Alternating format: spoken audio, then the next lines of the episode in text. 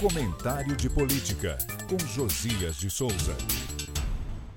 Lula viajou nesta segunda-feira para o Egito.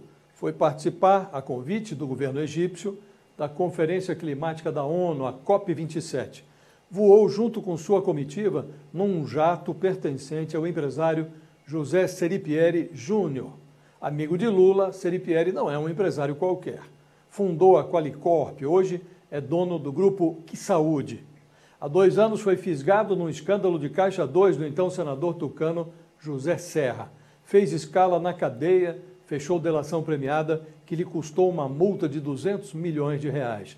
Isso em valores da época. Embora o amigo de Lula tenha domicílio fiscal no Brasil, seu jato possui matrícula dos Estados Unidos. Significa dizer que o presidente eleito do Brasil viajou a bordo de uma aeronave que não recolheu ao fisco brasileiro imposto de importação. Antes de embarcar, Lula escreveu nas redes sociais que foi ao Egito para trabalhar pelo futuro do nosso país e do planeta.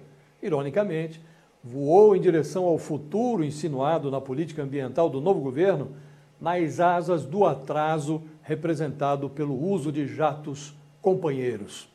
Como presidente eleito, Lula poderia ter reivindicado a aeronave da Força Aérea Brasileira na provável hipótese de ter o pedido negado por Bolsonaro, poderia ter integrado a comitiva de governadores de estados amazônicos que também foram ao Egito. No limite, tinha à disposição os voos de carreira. Com tantas alternativas, Lula preferiu, estalando de pureza moral, tornar a sua futura presidência devedora de um favor privado. O brasileiro que admira a biografia de Lula tem prazer em recordar a travessia que levou o personagem do pau de arara ao avião presidencial.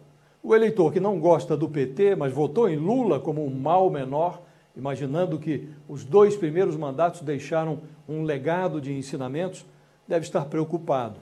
Lula parece não ter aprendido nada com os erros que transformaram o antipetismo numa das maiores forças políticas do país. Eu falo direto de Brasília para o podcast do Jornal da Gazeta.